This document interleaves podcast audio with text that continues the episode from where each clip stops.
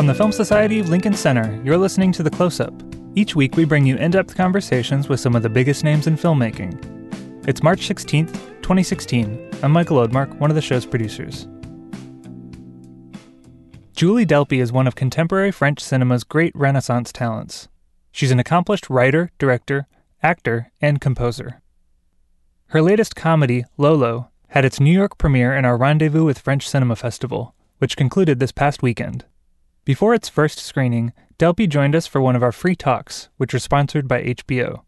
The subject of the conversation was French comedy, and Delpy drew from her 30 plus years of experience on both sides of the camera, in Europe and the US, to discuss her approach to the genre. Upcoming free talks will feature guests like Don Cheadle, whose directorial debut, Miles Ahead, closed the 53rd New York Film Festival, renowned photographer Gregory Crewdson, who will discuss his new exhibit and book, Cathedral of the Pines, and Nia Vardalos, who will join us on the occasion of the release of My Big Fat Greek Wedding 2. Visit filmlinc.org/free for more information about all our free events. Our talk with Julie Delpy was moderated by Film Society programmer Florence Almozini. Let's go now to their conversation.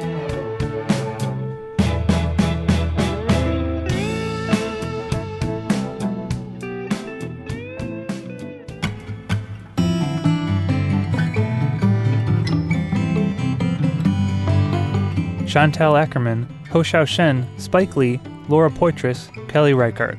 These are just a few of the filmmakers who were introduced to New York audiences at New Directors New Films.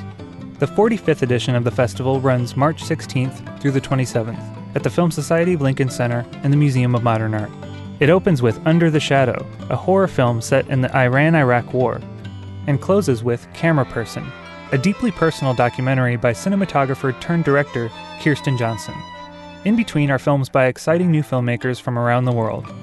For more information, check out newdirectors.org.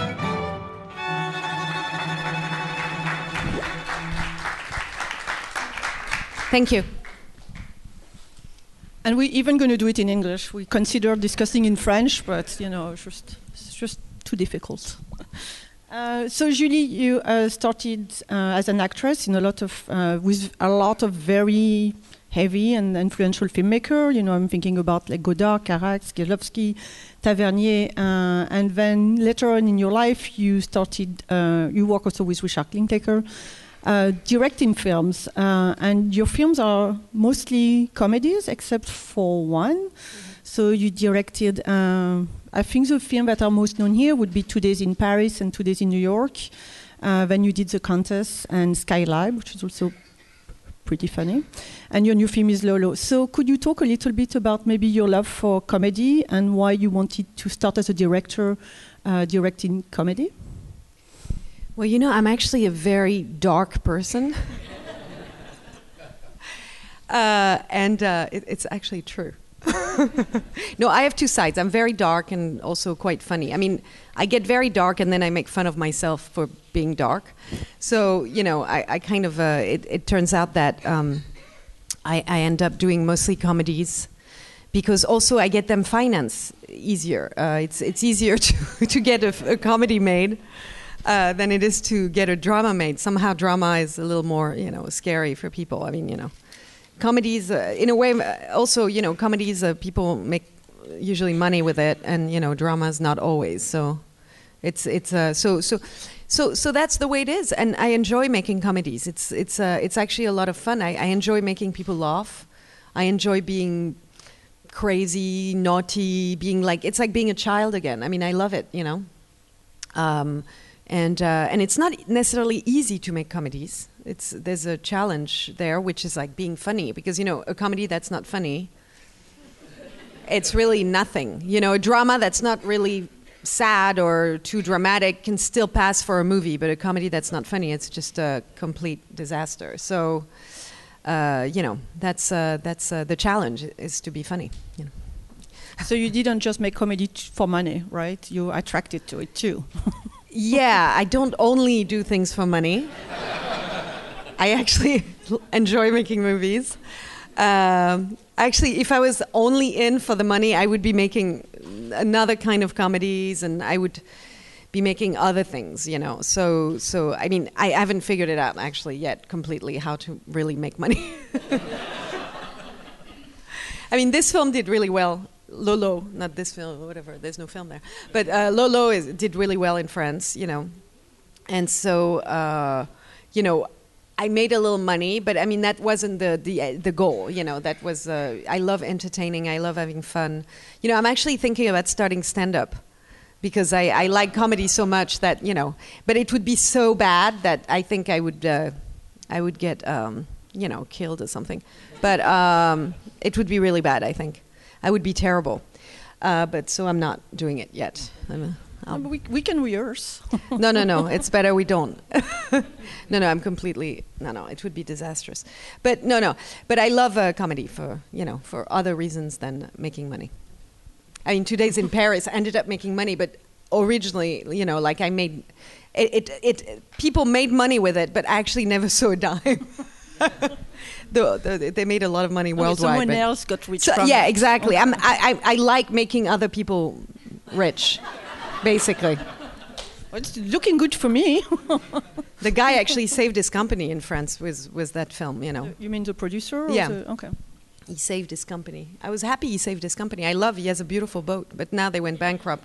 It wasn't my fault. They made too many films you after need that. to make um, two days somewhere else and save him. yeah, mm-hmm. that's really my goal: is to save him. so, talking about um, comedies and writing because you write your film or you co-write your films. Can you talk a little bit about the process for the writing? So you write so your jokes have a lot of uh, comedic timing, but it's also very verbal, which translates actually very very well in English. And it's it's hard to have comedy travel. A lot of them don't work that well, but yours are specifically, um, I think, work really well with an American audience as well as a French audience. So, can you talk about your writing process? Yeah, it's funny. I saw that in Toronto because we had half the room French, half the room English, and they were laughing at the same time. There was one or two things that got lost in translation, some kind of subtlety of uh, dirty words in French that are so dirty in French, and they're just kind of just just dirty in English, and in French they were really really dirty. So you know they were funnier in French because so much dirtier. But you know, sometimes French language can go very far in the in the flowery uh, uh, argot um, slang that you know sometimes there's subtleties. You know, it's it's not exactly translatable sometimes. You know, but um, outside of that, most most people laugh at the same time, which is a good sign. You know, for me. But um, yeah, I mean, I try to think humor. When I think of humor, I, I think of a humor that can appeal to, you know, in a way, everyone. Not because I want to make money, but because, uh, because no, because I, I really, first of all, because I have friends from all over the world. And when I meet my friends, I'm not bragging, it's just the way my life started evolving and traveling and everything and and basically I like to when I'm with my friends I like to make everyone laugh not just you know the French or the Americans or the Japanese or the you know Russian. I like to I like to have everyone enjoy the conversation you know. Uh, and really I love to you know when you know when Two Days in Paris came out um, this one hasn't come out in most places so but you know people from brazil would come up to me and say oh this reminds me of my family people from russia people from asia and i was like oh that's great like i reached something you know i was i was happy about that like it made people laugh from different countries you know so different so cultures so you get to watch a film like in other countries when you travel with it, yeah. and when you sit with the audience, or you just see the reaction at some point. Yeah, I sit a little bit mm-hmm. sometimes with the audience. Mm-hmm. I don't like to watch my films once they're mm-hmm. done. They're done. Like I try to think of the next one, mm-hmm. but um, don't like to dwell on the past or even too much on the present. I like to already think of the future always, but um, but I tr- I try to watch just to have a sense. I mean, festivals are good for that because you have a mix of everything uh, every kind of people. So it, it, it allows you to have a an, kind of a, an idea of like, you know, people liking the film and from different places and. Do you rehearse the jokes? Or hating the or film, sorry. or hating the film, altogether from different places. You know, depending. So. Do you rehearse the jokes at all? Uh, like with outside of writing to see if it works or it translates Do, well? do I rehearse on people the jokes? No, no, no, no. I don't know. No. But sometimes I use jokes I make at dinners later in films and stuff. It, it's happened to me, but so so I do rehearse them sometimes. Yeah, that's true. So do you use a lot of inspiration from your personal life for like like today's uh, film or maybe? You know, two days was very personal films because I made it with my family, with my friends. I had no choice. I had no money to make the film, so it's like I hired my parents, my friends, everyone I knew was in the film. My cat. I mean, literally like my cat. Um, he's he's gone, but he was a wonderful actor, and. Um, and I just, uh, yeah, I mean, you know, so that's a very personal film, and it's true that it's inspired. It's not actually autobiographical because I've never had an American boyfriend. I've had American boyfriends, but they never came to Paris to meet my parents. So I've never had this situation. But I, I imagine what it would be like, you know, if a, a more kind of nervous, neurotic, uptight American boyfriend would meet my parents, who are those crazy, you know, completely like um, mad French people, you know, um, would meet, uh, you know, how how it would clash. You know, I always love, I always love imagining embarrassing situation. Like I'm constantly like looking, I'm I'm walking down the street and I'm like, what if I did this, and what if this person did that, or, you know, like I always love this idea. It, it's kind of a giddy kind of crazy, you know. And sometimes I go the other way. I'm like, what if, you know, that truck run over me and I'm, you know, decapitated? Then it's the end of it, you know. like what, you know, I go the dark, I do the, I go the f- very funny or the very dark, you know. It's like constantly like boom, boom, boom, you know. It's it's, it's uh, it makes life uh, exciting. Also, like, so you mentioned that you worked with your family, um, like your father, also in all your film. So can you talk about a little bit more about working with, you know, collaborating with family? Maybe you know, the there's, film? there's, there's, there's, there was two parts of my family: my mother, who passed away, and my dad. And um, my mom was very easy to direct and very um, sweet and, and easy to deal with. And my dad is never easy to direct. And I can't say he's the sweetest person. I mean, he's very funny, but he's very unpredictable. And actually, on the second film, my mom had, had, had, had passed away already, but he was on the second film. And I know Chris Rock was k- kind of scared of him uh, because he was really scared that he would do something like unpredictable. He's like, make sure your dad like doesn't like French kiss me or something. Like he didn't know what my dad would do next in some scenes, and he was always terrified.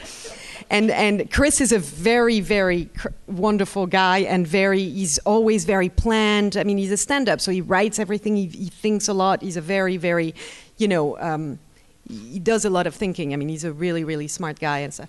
And my dad is this like impulsive, completely n- not controllable, like an animal. I always say directing my dad is like directing King Kong. I mean, like you don't know what's going on. So you know, there's family and family. You know what I mean? So my mom was very easy to direct, and my dad was always um, the the wild uh, creature. He still is. I mean, he's always like that. He's great. It's it's it's kind of fantastic to be like that. And he doesn't care about famous people. He doesn't care about anything. You know, he he, did, he doesn't have any anything. He's like out of this world. Like he's like straight from the '60s, where everything was like you know money doesn't matter, all that you know fame doesn't matter, all that stuff. You know. But he's proud of you, right? Yeah, he's proud of me, but he doesn't care about like social status. He just cares about my happiness. He doesn't care about anything else, really. It's kind of great. Pure people. It's like so fucking rare. Nowadays, I mean, it's like, you know. Yes. Mhm. So, can you talk a little bit maybe about your influences in uh, as a director? Um, did you like a lot of American? You've been compared to like Woody Allen, you know, like the French Woody Allen, Julie Delpy. Uh, I hope I, I wish I could make a movie a year. you know, I wish But you don't care about me, no, but I have enough movies to make a movie a year. Just I can't get the money together in time. I mean, I haven't found the the way yet, but I will. I will. Um, because I'd love to be able to do that. No, but he's a great talent, and it's a great honor to be even vaguely compared to him is amazing. But like, um, you know, I do love Woody Allen because I love the language. I love the neurosis. I also like psychosis. So actually, I like Woody Allen, but I also like comedies by Scorsese. Are, some of my favorite comedy are actually Scorsese comedies, like King of Comedy, Okay. which is my favorite film probably, or you know other films like about crazy people, like um, Doctor Strangelove is my, one of my favorite comedy because it's about psychotic, crazy, dangerous people. I sometimes like crazy, dangerous people make me laugh more than just neurotic people, but I like to combine the two. Uh, in Lolo, it's kind of like a psychopath, I mean, a sociopath with a neurotic mom. It's a good combination because really, like, you know, you know, narcissist, I mean, psycho- sociopath with, uh, with neurotic people. But I mean, actually, sociopath like, they, they usually cling on neurotic people because they, they're easy target. So, yeah. But do you still watch a lot of like movies, like comedies or American comedies? I watch as much as I can. I watch. I watch. Um, you know, I watch sometimes. Uh, I, I like some sitcom. You know, it depends which one. Like some I like, some I don't like. So it depends. I like old stuff from the '90s, also like the Seinfeld stuff. Yeah. old stuff from the '90s. No, but you know, like sometimes there was a way. Comedy was a bit more simple. Like it was, but very funny. You know. Um, and uh, sometimes we became more sophisticated in some ways, but in some ways not really as funny. I, I don't know. There's something about like there's a, a certain era of sitcom that was very funny in the 90s, I think.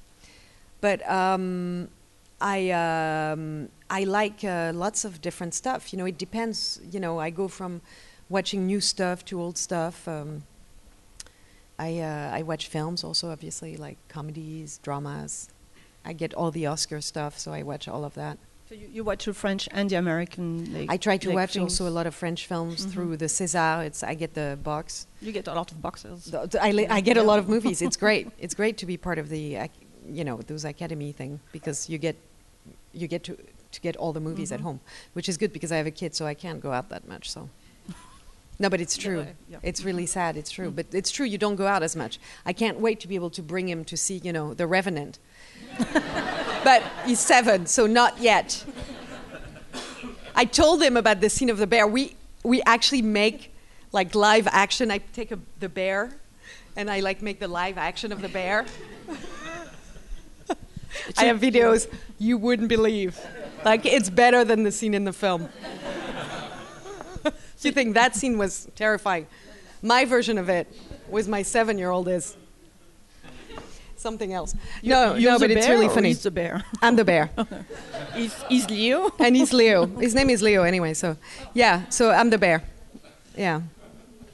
It's really funny, but no, I don't. I can't show him those films yet. So whenever he grows up, you know, we'll go together see lots of films. I can't wait to show him everything from Godard to, you know. Um, Something else, the Alien. You know, when he's like 15, we'll go see Alien, hopefully in the cinema. You know, or like something scary. You know, because I know he's gonna like scary stuff. He likes it already. So uh, you mean in the cinema, not at home, in a real Yeah, I'd love to bring him in cinemas to see certain films, you know. So Well, you know, we, we, I hope cinema will exist for a very because it's time. funny, for example, I waited until I could see it on the on the big screen. I waited to see The Godfather on, until it was projected in a Yeah. revival house, like in the big screen. So it really makes a difference, I think, to. Um, to be able to see certain film, and you know, I had seen 2001 on the small screen, and then finally, a friend of mine had for his birthday a screening of 2001, and it was such a great experience to see it on the big screen. Oh, yeah. I mean, I'm still a fan of big screen stuff, you know. No, we, we are too, but I'm just Yeah. worried about the future. I, I have, I have a, I have a pl- to be in a dark room with a lot of people watching a movie. There's nothing like it, you know. It's great. Yeah. Uh, there's one last thing I wanted to talk to you about, and then we can open it up to the audience. Uh, can you talk specifically about your relationship uh, with Richard uh, Linklater and working on the trilogy? You were acting only in the first one, but then you wrote also uh, the second and the third one. You know, E- Ethan and I wrote the 1st one as well. Okay. We were not credited because we were hired as actors, and then he made us rewrite the entire film. But Mhm. Richard says it himself. We really went into a full rewrite. it's I actu- see. I'm not the only one that doesn't know how to use a smartphone. No, it's It's Richard calling you to to explain that yes, you did write the film. Huh? It's Richard calling to say to, say yeah that he did. No, no, but Richard is very open about the fact that we ended up rewriting everything, but we were not hired as writers, so you know there's rules and stuff that protects writers against actors that rewrite the entire film. So you didn't get protect the for it. writers, you know, but the actors that ended up writing the film don't protect them. No, but like it was so the second film we were pretty clear with Ethan. We're like, okay, this time, this time, why don't we? Since we wrote the first, you know, all together, you know, why don't we this time from the start make it clear that we're credited and we're writing this film together? So that's how. But you know, it's it's a great process. We work together, and you know, I work with two men in the room, so it's kind of a process where they really listen to me because they want the woman's voice to be very as balanced as possible. And since I'm the only woman in the room, you know, I get to talk for two of them. You know, kind of like they're being smart about that, like because I, I think they really want the film to to to be as much of a woman's voice as it is a man's voice. You know, and so they basically listen to me, and I'm like. Schlag. No, uh, I don't bust them around, but I do. No, no, no, it's not like that. We don't have that kind of relationship. We have a lot of fun. We, you know, we, we play a lot. We we laugh a lot, and then we find the right thing for the character and the next step. You know. Is it why you wanted to then direct? Um, because you started working on this side of the camera, maybe? Listen, no, I, I, I wrote my first screenplay. I was 16. So I wanted to direct. Actually, Richard hired me on Before Sunrise, and I hired Ethan because he knew we both wrote. so he wanted writers as much as actors. So I think the reason why he hired the two of us, other than the fact that we had connection on screen, you know, some kind of chemistry, he really wanted um, people that were going to bring more than just. Um, not that it's just, but bring more than the than the acting at, th- at that point. And so uh, I was writing since I was 16. I, I wrote my first screenplay. I was 16. I had written uh, another screenplay by the age of 20, and then obviously no one was going to finance a film by a 20-year-old woman actress. And so then I started. I kept on writing. The only thing that really helped me on Before Sunrise, I didn't get credited, but I saw the review of the film, and a lot of people liked specifically bits I had written. So it gave me confidence.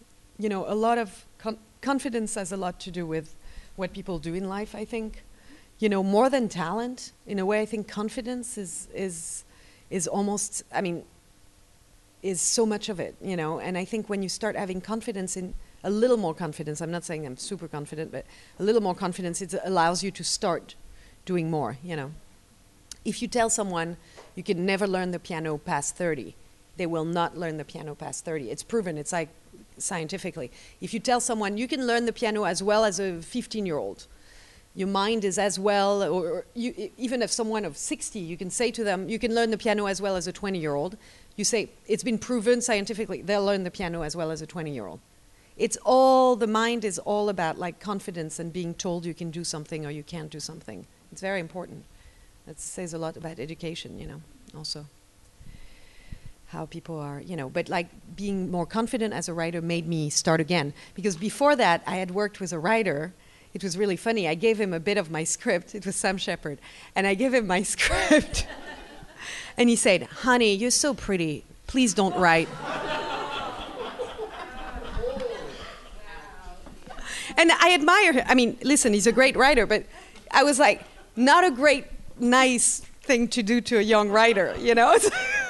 Especially a woman. It's like puts you down, makes you feel like, oh, uh, okay, then I'm a woman. I'm just, you know, doomed to be a pretty thing, and, you know, that's it. Actually So Richard like, was not yeah. like that, obviously, thank God. I don't know. I think like you're so pretty makes it even worse. Huh? it makes it even worse when like you're so pretty. Like You're so no. pretty. Why do you, you want to write? Why, why bother? But I think it's very funny. I mean, I, I don't hold him against him. I have nothing against him. You know, it's it's a joke. I mean, I think it's very funny. You know, Well, I, I feel a lot more confident about myself now. you feel you should. Uh, we're going to take some questions from the audience. I think we have s- some microphone. Uh, if not, I will repeat the question. Is there microphones? No. Okay. So, uh, yes? Oh, I do. Hi. I think good audience when, when use people and Oh yeah, yeah. Godard is is quite. Uh, he's he's got a great sense of humor, and he's very he's extremely smart. He's like a genius. He's like a. You know, when you work with him, you realize he's basically the closest thing there is to a scientist as a filmmaker. Like he's like the ma- the mind of a genius in a filmmaker's, you know, like creative process. But basically, it's like working with a, uh, like like a scientific genius, but he's a director. You know, so it's a very interesting combination. He's quite funny. He's very dark. He has a dark sense of humor. He can be extremely mean in a very intelligent way. Mean as hell to some people, especially to people that take themselves too seriously or have an inflated ego. He doesn't like that. So he breaks them to pieces, which is really kind of crazy when you when you witness that. Like he will destroy someone completely. And uh, but to people that are insecure and simple, he's actually very caring, very loving, very supportive of people that are fragile. So he's actually a good person because that you're supposed to be like that. I mean, you're supposed to be supportive of fragile people, and you know, people needs to be reminded that they're only human, and some people think themselves are more than that. So in this business, which is like we're only making movies after all, you know, like come on. So uh, you know, um, I, I, love him for that. He's very real in a, in a sense, and completely crazy at the same time. But you know, he's great. I love his mind. It's really a beautiful, a beautiful thing to witness, and especially I was so blessed to be able to to witness his mind, you know, at such a young age and be be part of his world, you know. Have you seen him recently, or I mean? No, I haven't, and I always want to reconnect with him because he's actually done little notes and things in his books about me and sending me little notes uh, in his books not directly that are always so kind and so uh, such good advice and such beautiful things. And and I always want to reconnect but I'm very bad at connecting with people. I'm I'm like a complete mess. My life is a complete disaster because I have a child and I, I manage like directing, trying to make five films at once, and you know, always like doing too many things in the same time, and and I just um, and I have those nervous tics because I'm so hyperactive that I actually I have nervous tics now, but it's no, apparently it's completely normal when you drink like so much tea and you sleep two hours a night. But um, I um yeah, I love Godard. I wish I wish I could reconnect with him, but you know, I'm very bad at that. You know. Yes. I don't see any mic, so uh, oh yes, there is a mic.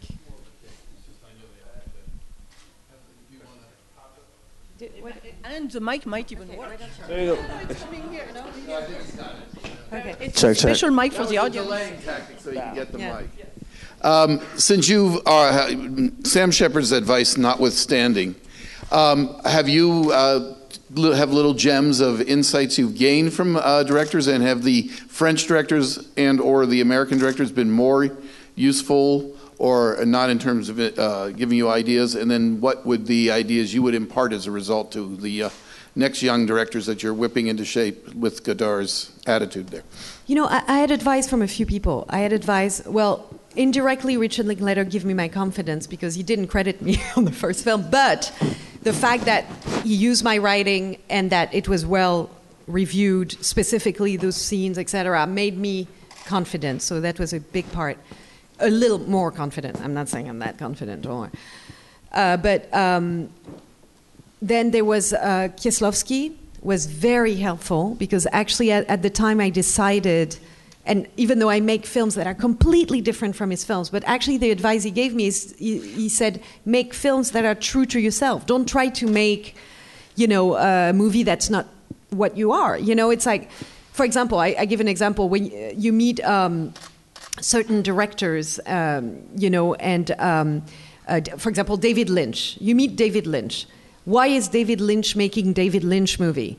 You understand when you meet him no, because he's, it's true to who he is. I mean, his films are him you know and it's completely you know you meet uh, tim burton you meet you know they're, they're it's for them what they're doing the films they're doing is the makes sense to us it seems a bit out there and stuff, but it's actually complete logic for them. So you have to. That, I think that's a very good advice from a director to to someone that as, aspires to become a director is to be true to what you are, you know, whatever it is, and then. Um, I'm saying that's an ideal world because you can't always be completely true because there's also it's a business, etc. But um, so he was very helpful. Also, he was very supportive of me becoming a director. At the time, I was 20. A lot of people were like, "Ah, why would you want to be a director?" Not as bad as Sam Shepard, but like saying to me, "Oh, come on! Like, directors won't dream about you anymore if you become a director. They won't fantasize about you know you being this empty pot that they can fill with their ideas." I was like, "Whoa." great. You know, that idea of Pygmalion, you know, really.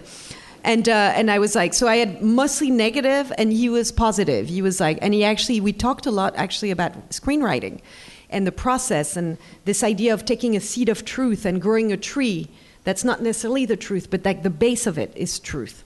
You know, and, and it made me think a lot about, about things. And actually, the, the next movie I want to do is actually a film that came out of not at all inspired by, by our conversation, but based on something that we had talked about 20 years ago. And it took me 20 years to really get to it. I put the little seed of truth, and then I had to grow that 20 years, that tree since. So, but, you know, so hopefully that will be my next film. It's a drama, actually, but, and a bit of an homage to him in a way. Um, then there's, um, you know, friends of mine like that I've, I haven't necessarily worked with, like Barbet Schroeder, who's a friend of mine, told me, you know, things like, you know, always listen to people on set, you know, like you're not, you don't know everything. If someone has a better idea, if someone is, you know, like be open, you know, and I like that also because I think that's true. It's good to have your own ideas, but at the same time, it's not a dictatorship, a film. You know, you make a film, being a director is working with other people. That's what it is. And, you know, I think it's a good advice to be reminded, you know, it's, it's teamwork, you know. You, you don't make a film alone. That's for sure, as a director. You can write a film alone, you can't make a film alone. So, and Richard also has very much of that. Like, he really, really works with other people. I mean, other people have almost as much to say as him on set, you know. So, it's, it's, it's interesting to see that way of working as well. So, anyway, I got throughout my life advice from different people that way. So, and it's been helpful, you know. And the advice I would have would be the same to a young filmmaker, basically. And also maybe to never give up because it's a very long and hard road. Uh, the microphone is Yeah. over there, yes. Could you please name a couple of uh, filmmaking and acting artistic influences that you've had throughout your life? Why did you cast Adam Goldberg in Two Days in Paris? You guys had terrific chemistry. And do you find that the overly obsessive celebrity worship of Rupert Pupkin is still a contemporary issue? The what? What? The uh, obsessive uh, celebrity worship by Rupert Pupkin is still Oh. very much a contemporary issue. Oh yeah, more than ever. Actually, it's kind of a visionary film. No, King of Comedy is one of my favorite films. First of all, because it's insane, and it's about a stand-up. And I think my obsession with stand-up comedian comes from that film. You know, um, because I'm not that I'm obsessed with stand-up comedian, but I have a fascination for them. I keep hiring them in movies. Um, I, I just love stand-up so much, and. Um, not that I want to do it, but it's like it fascinates me. I, I think because of that film, you know, because it kind of made me think they're all crazy, and I want to be around them.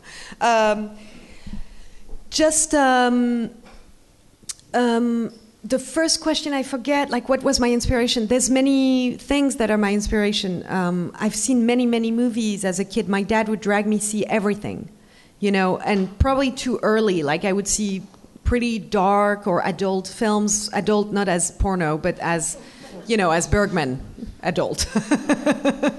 so not not porno, right, Bergman? Um, you know, scenes from a marriage or.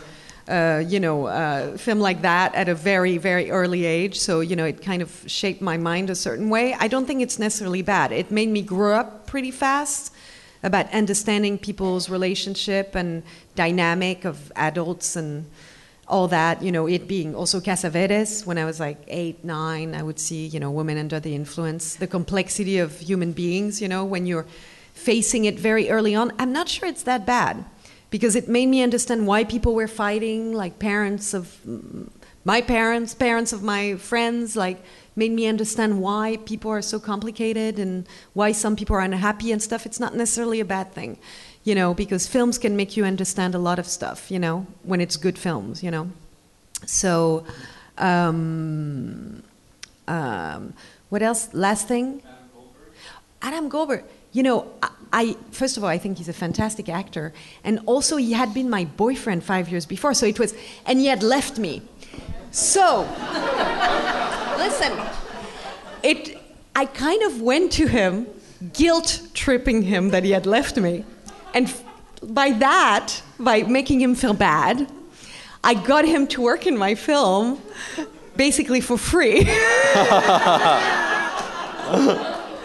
Now I regret I didn't have affairs with more actors because it would be much easier to cast my films now.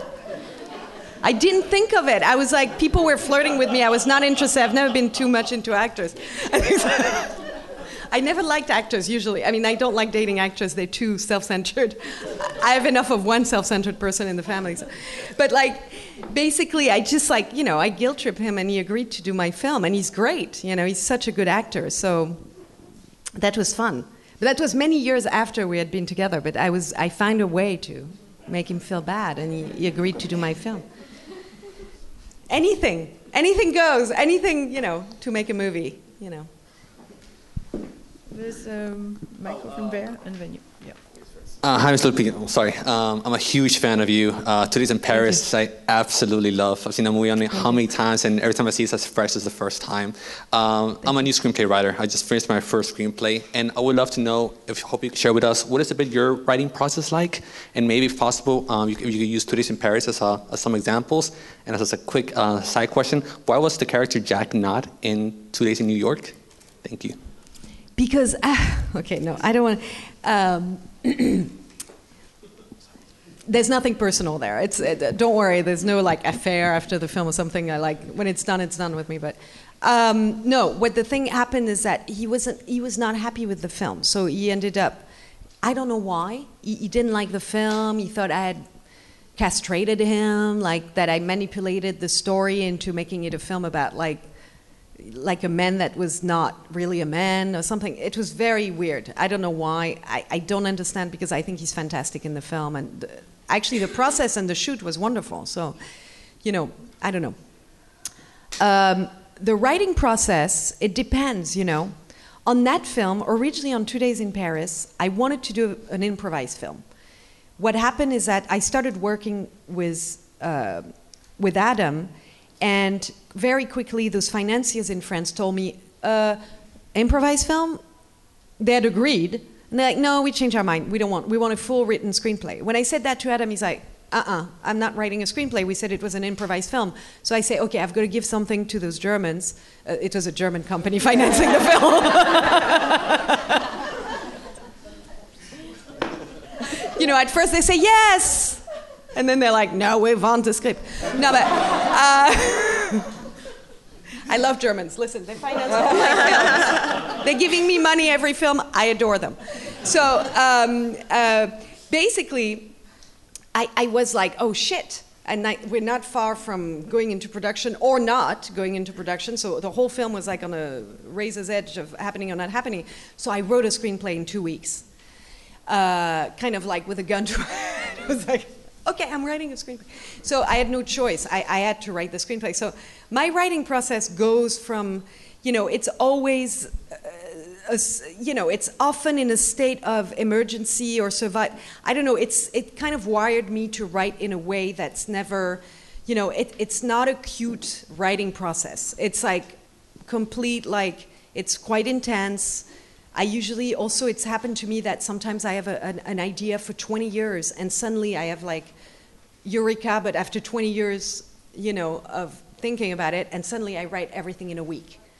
I've written screenplays where I have a screenplay, I've been writing it for almost 20 years, called Virgo Rising, for Woody Allen to star in. I mean, if I don't finish it, I don't know what's going to happen, but like, you know, I better do it soon, even though his parents died at 100, so I might have time still, but, you know, um, but, you know, like, there's films that I can't write. I spent 20 years on it. Lolo, it was more like a process where my favorite process of writing is this. I write, I, I, I, I write a story. I think of the characters carefully. I really, really work out everything from beginning to end of the structure, the characters, every single person, every single dynamic between the characters. I write everything like with like little drawings and cards and little pins and stuff, almost like a drawing, like a giant drawing with connection and da, da, da, and story point by point, A, B, C, D, da, da, da. And then I usually write it when I'm all done with that, and I usually try to write it very quickly because I find that writing quickly dialogue makes it very natural. You can work forever on the structure and the characters, but I find dialogue is better when you go for it. When you don't write a scene in two weeks, you write a scene in an hour. You know, so it sounds pretty crazy, but it's actually my way of working. So that's it. The question here. Yeah. Hi, uh, Hi. I just have a question. Um, based on your experience, which one do you think the best, directing, acting, or writing, and why? What's the best? Yeah, which one do you prefer? Oh, prefer. Um, you know, it has different elements that are, it's so different, the three, that I can't say I like something the best. Writing is probably the most complex part because you have to do the most thinking, and it's often underrated compared to the amount of work, underestimated compared to actually that's where you create so much, you know uh, of the original ideas and stuff, depending if you do adaptation, an adaptation or not. But if it's an original screenplay, that's where the mind is more at work, I think. Then I think, you know, directing is complete teamwork. You know, it's completely different than writing, I think. The opposite, it's like, it's like a party, a party with a lot of stress and a lot of decision making. You know, it's like all those people all the time, you don't have time to think, you know, you better be really prepared because a lot of thinking is done in preparation to me, you know then the shoot is like, zzz, you know, it's like being electrocuted or something. It's like so intense, but it's great and it's fun. It's like, you know. And then acting is completely something else because you're completely vulnerable, completely lost. Uh, you don't sleep anymore, you don't eat anymore, or you overeat. That's my, you know, you start eating too much, you know, because you're so anxious.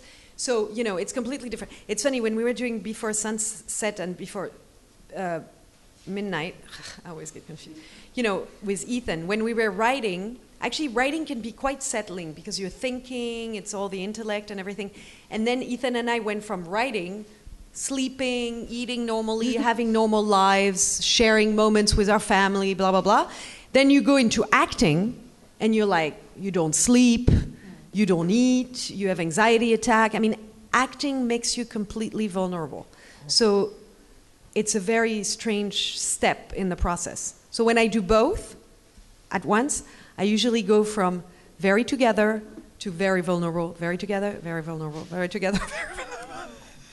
back and forth, back and forth, like, like, like a little bit like crazy, a little bit crazy. Because it's completely, I think it's completely the opposite, directing and acting, weirdly enough. It's kind of a, to me, to me, to me, to me. Uh, question there. But I can't say I prefer something. Sorry. I don't know actually if I even like any of it. I mean, no, seriously, it's kind of torture, but I'm doing it because I don't know how to do not not just anything else. I'm sure I could do it something else with my life, but it's like I can't help myself but doing it. So I do it because I can't help myself. Not sure it makes me happy at all. You know, it's really weird. I swear. Hi. Hi. Uh, I really admire you and thank you for all your work. Thank you. Uh, I, my question has a little bit to do with the last one. Um, it seems like to you, acting, writing, and directing just go together, and that's really what I want to do with my life as well. And I just wanted to know how your relationship with these three art forms kind of fl- flourished, and at what point you kind of um, took power that you were these three things. Um, you know, I don't know. I started writing really young, short stories, mostly sci fi. I was a super nerd. I only read sci fi as a kid. And so I wrote sci fi as well.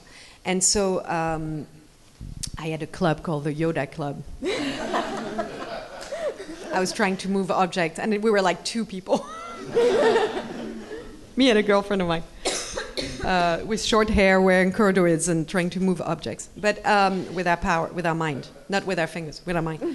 and um, so, um, you know, I don't know, but I just, I just, I just did it for two days in Paris. Actually, I did it before. I did a film called Looking for Jimmy in '97. That was a completely improvised movie where again I had no choice. It was shot for five thousand bucks. I had no choice but put myself in it because obviously no one else wanted to be in it. and so, um, you know, and I, I realized there's something about being in my films sometimes, but I'm not going to do it always because I have a few projects where I'm not in it, and I'm happy about that. Um, I, I noticed that you kind of give the tone as well of the film. Like it, it kind of gives a certain tone. Like it becomes really your kind of film. You know, you're in it. You wrote it. You direct it. It's become this kind of object that you created. You know, it's it's an interesting process. I mean, I don't know why I'm doing it because, as I said, I'm not sure it's making me happy. You know, but I, I don't know how to do uh, not, I, I, how to not do it. You know, but I love when I'm I've, I've been making films like The Skylab is a film no one saw because it was not bought here. And it's, it's actually a sweet movie, but you know, it's very French, and I don't know, people didn't. I think, uh, yeah, I had a problem with some women at a festival that didn't want it because she thought it was, uh, I don't know, she's crazy anyway, I think. but anyway, she's a bitch. I'll, I'll get back to her. I'll, I'll, I'll get to her one day. She only has power because she's married to a powerful man. But anyway, uh, one of those. She German? no, she's not German. L- listen, I love Germans. No, hey, they give me money for all my films, and on top of it, they're very nice to me in Germany. It's really we- weird, but they love me. Um, it's called. Listen, my son is half German. Let's not talk about it. Um, so no, I, I forgot. Yeah, I mean, yeah, I don't know. I forgot what I was talking about. anyway, the Skylab. I got to direct a lot of scenes where I was not in because I had a small part in it, and it was a wonderful experience. Especially, I got to direct kids. I enjoy directing kids. I, I enjoy directing actors when I'm not in it. You know, it's really, it's really wonderful. So I hope I'll be able to do that as well. Even though my next film, I'm probably going to be in it it's the it's kind of the last of a series of film because after that I don't think I want to be in anything for a little bit. I I, um, I want to relax a little bit. So we have time for two more questions. Uh, there's a microphone here. Hi, yes. um, this is a very nerve-wracking question to ask, but um, I did survive working in a show for Sam, so. uh, uh, do you, there are, you know, a handful of, of, French actors who are so accepted and loved in, in America, and I just wondered if you thought that there would ever be a possibility of an American actor um, working in France in French, in the in the you know in a film. Yeah, I think you know French uh, uh, are very. If you decide to have a career in France and move to France as an American, I think you will have lots of parts. Uh, I think as an American actor, there is a possibility or actress, you know. Um, you know, you have in France a few actors from other countries that have become successful and they have accents, but no one really cares after a while. Uh, no, we have like a bunch of actors like Sergi Lopez who's Spanish. We have like, you know, when people decide to have a career in France, if they're good actors, obviously, otherwise, you know, you know, there there's a possibility uh, to to do that. Yeah, I don't think France is closed to only French French uh, people. You know, there's this actress also. Uh, she's in uh, the the film uh, Two Two Friends, Deux Amis.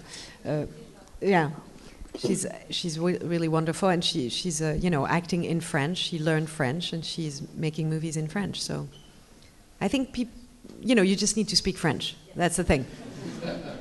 Hi, if you could adapt any book into a film, which would it be and why?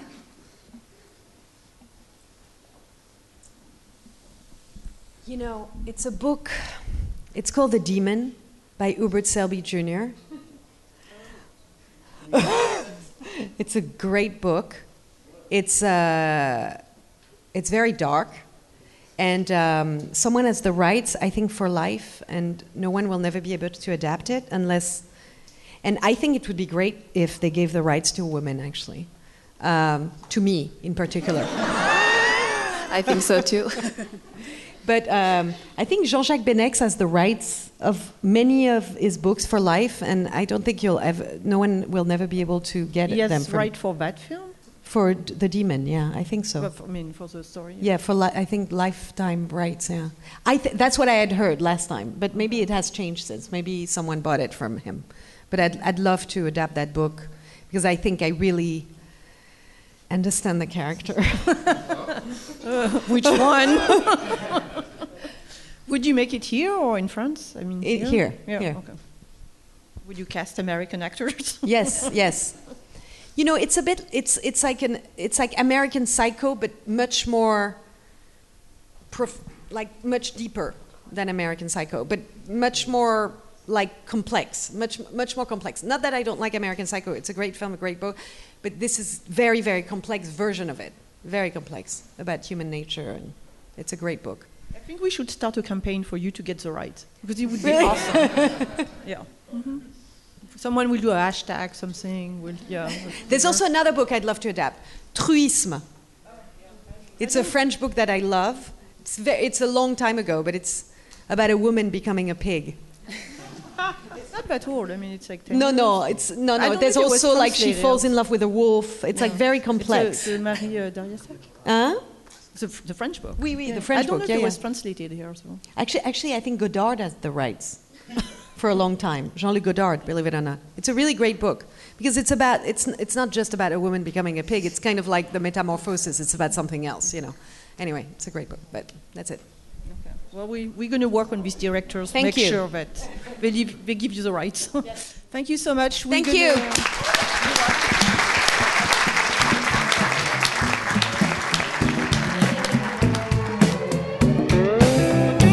The Close Up from the Film Society of Lincoln Center is produced by Nick Kemp and Michael Odmark. Our opening music is by Steelism. You can subscribe to The Close Up on iTunes and Stitcher. The Film Society of Lincoln Center is a nonprofit arts organization based in New York City, supported by individuals just like you. Founded in 1969 to celebrate American and international cinema, the Film Society presents year round programming recognizing established and emerging filmmakers, supporting important new work, and enhancing awareness, accessibility, and understanding of the moving image. To learn more about what we do and support the Film Society by becoming a member, please visit filmlinc.org, F I L M L I N C.org. The Film Society of Lincoln Center. Film lives here.